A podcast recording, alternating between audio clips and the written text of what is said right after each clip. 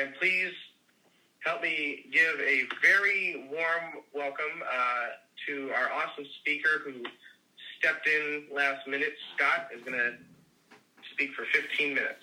Hey everyone, my name is Scott and I am a compulsive overeater.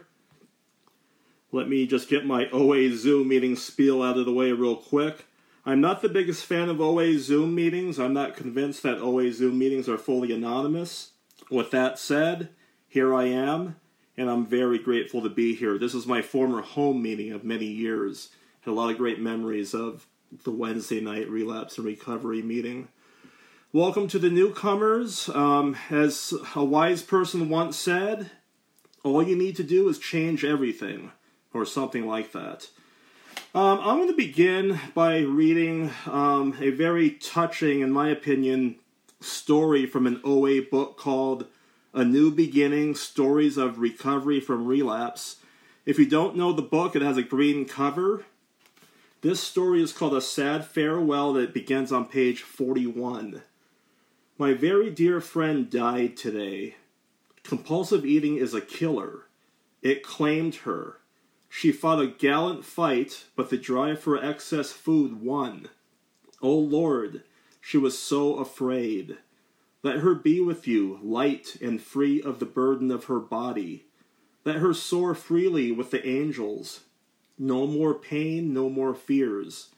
Let her be light as a feather, free of the entrapment of her large body. Let her dance. I don't know to whom I'm writing this.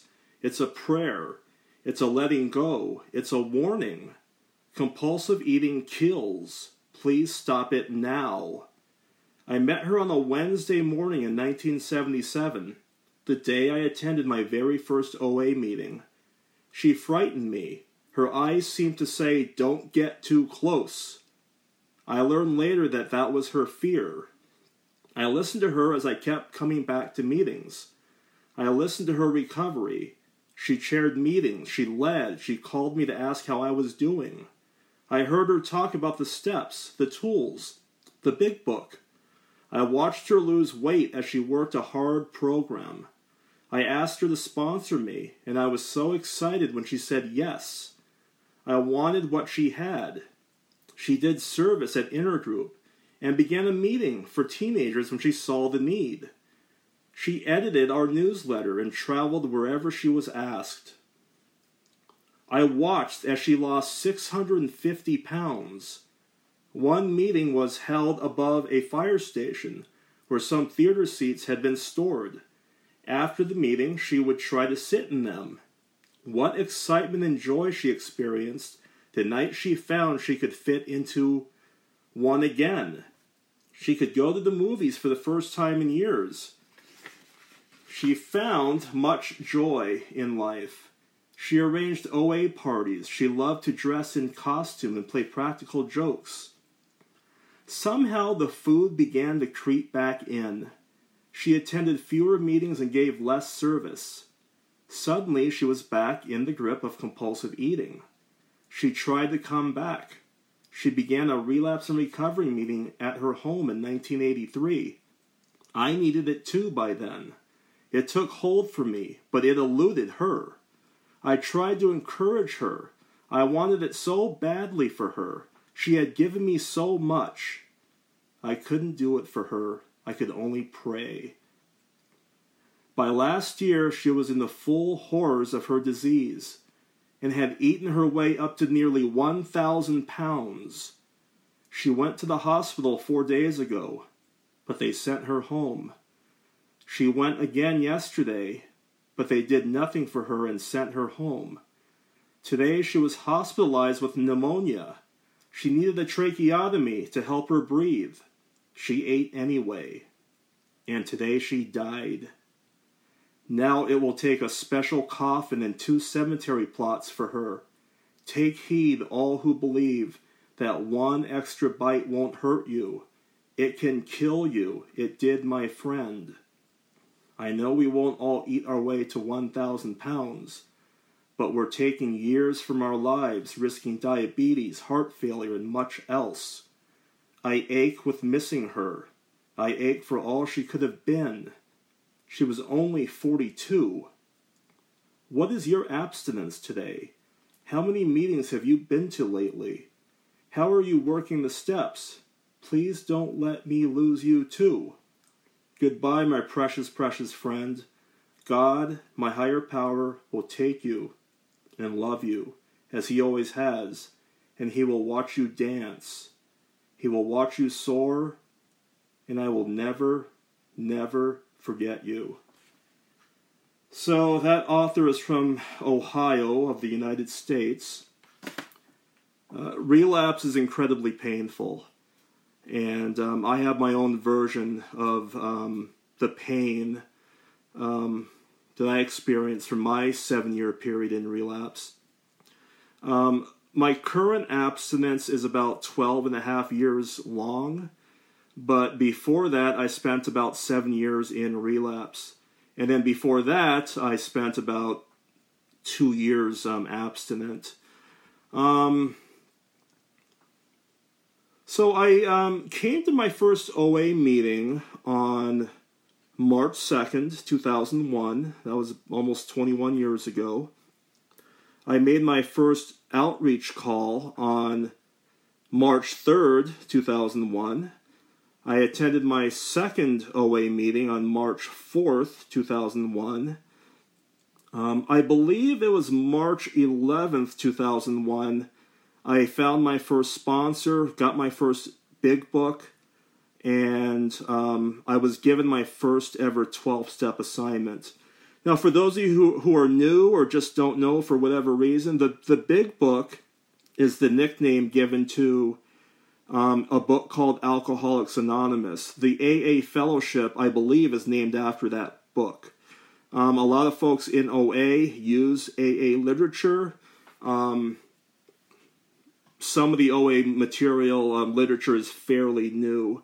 So anyway, um, the first assignment that I was given was to read the doctor's opinion in the A A Big Book. And honestly, I read it, and I don't remember a single thing about it at that time. Um, I had a lot of um, brain fog, I'll call it, thanks to the long-term consequences of um, a diet high in, you know, many of the foods and ingredients I haven't had in many, many years.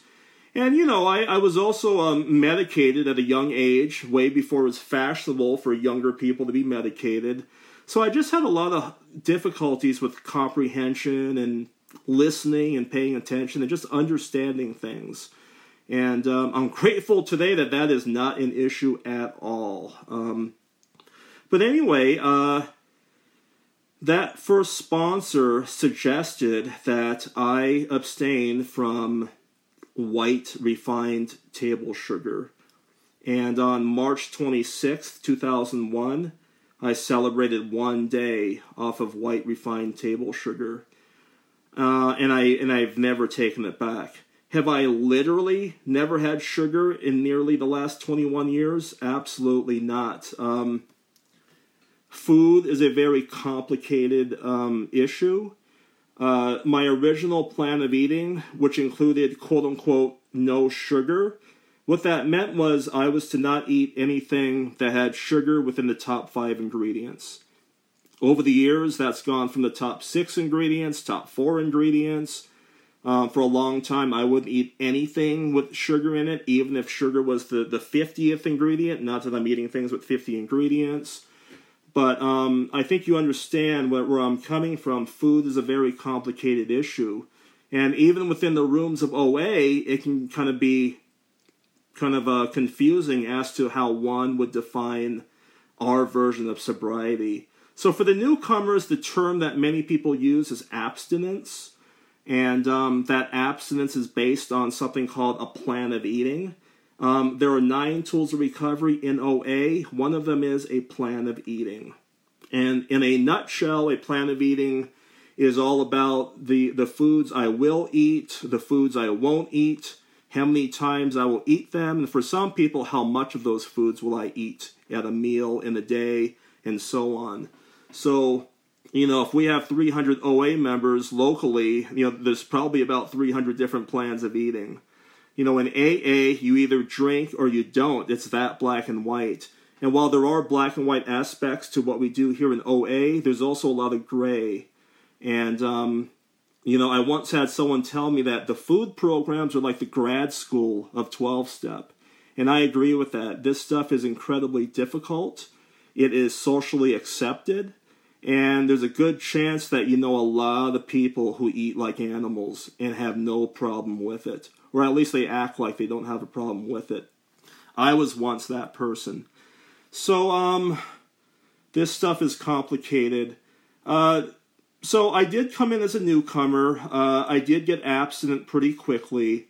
Um, in my first two months of abstinence, this would have been May, maybe April or May of two thousand one. I had lost already, I already lost forty pounds just like that. And there was a part of me that thought that I was home free. So I started to kind of slack off on the step work.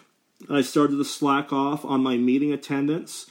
I started to kind of play with the food a little bit, and I started to be dishonest in terms of my food. And by the time the end of two thousand one rolled around, I went on my first date. I kissed someone for the first time. I lost my virginity. I found myself in a romantic relationship. And in many ways, that person and that experience became my higher power. And it was further excuse for me to kind of not, you know, um, practice a a um, a God-heavy program is what I'll call it. It was a Scott-heavy program, not a God-heavy program. And um, I hope for the newcomers that will one day make sense. Um, we do talk a lot about God and His fellowship. That's ultimately what Step two was about, which in my opinion is the most misunderstood step. Whenever I hear the term God, um, I think about a better version of my current self. So if I'm binging on sugar every night, perhaps God in that situation looks like I don't binge on sugar every night. You know, if I don't have a college degree, well then when I get one, that would be God, right? So God is just a generic term we use. It's short, it's three letters, it's one syllable. It's not about Christianity or religion or anything like that. It's about, you know, improving on who I am today. Um, I'm grateful that I have a higher power that works for me. That was one of the missing ingredients very early for me, is that I had a higher power that didn't work. And honestly, because of um, my early refusal to give up ingredients beyond white sugar, Um, it was impossible for me to have a higher power that worked. Um, the things that I've given up, I call those things God blockers. And I don't use that term because it's cute. I, I use it because it's appropriate. A lot of the things I've given up, and this is just me talking, this is not an O A stance, this is just my experience. Um, whether it's sugar or wheat or corn products or caffeine or dairy products, these things blocked me from God. They blocked me from my potential. They blocked me from growing up and moving on to um, the next phase of recovery. So um, God blockers is appropriate.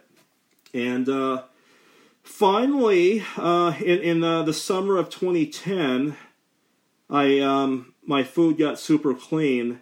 And within a few years ago, it got even cleaner and then even cleaner. And that clarity that I lacked as a newcomer, I mean, it's it's there now.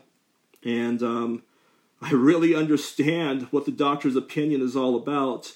And, um, you know, I've had a lot of gifts of recovery come my way. Uh, I believe I have like a minute or two left. Um, you'll have to forgive me. I just learned a half an hour before the meeting I'd be sharing tonight. And I also spoke on Sunday morning, so I, I was trying to mix it up a little bit tonight. Um, you know, there's this thing in the big book called the promises, and I have experienced all of the promises and then some. And I have to say the latest is I'm getting married. You know, what I was like, I was single. What happened? I met Missus Wright. What I'm like now, I'm getting married to Missus Wright. On June seventeenth, we're getting married. And I have to say, you know, not to sound too corny or, you know, or whatever, but I've been wanting to get married since I was twelve years old. This has been a nearly lifelong dream of mine. But I would never settle, of course, right? That that's not smart. I've I've finally met the Missus Wright, and um, you know, I proposed to her at the end of January. And one of the things I said to her was, I've not only fallen in love with you, but I've also fallen in love with your family. And um, I'm in a really good situation right now. But I wouldn't have been if my food wasn't clean. I wouldn't have been if I hadn't given up the God blockers.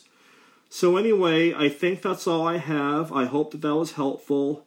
And um, if you are new, I really hope you give this a chance. Give it three months. Please um, give it uh, at least three months and try some different meetings. And um, if it doesn't work, at least you can say you tried it out. I, I did, and it was life-changing. Thank you.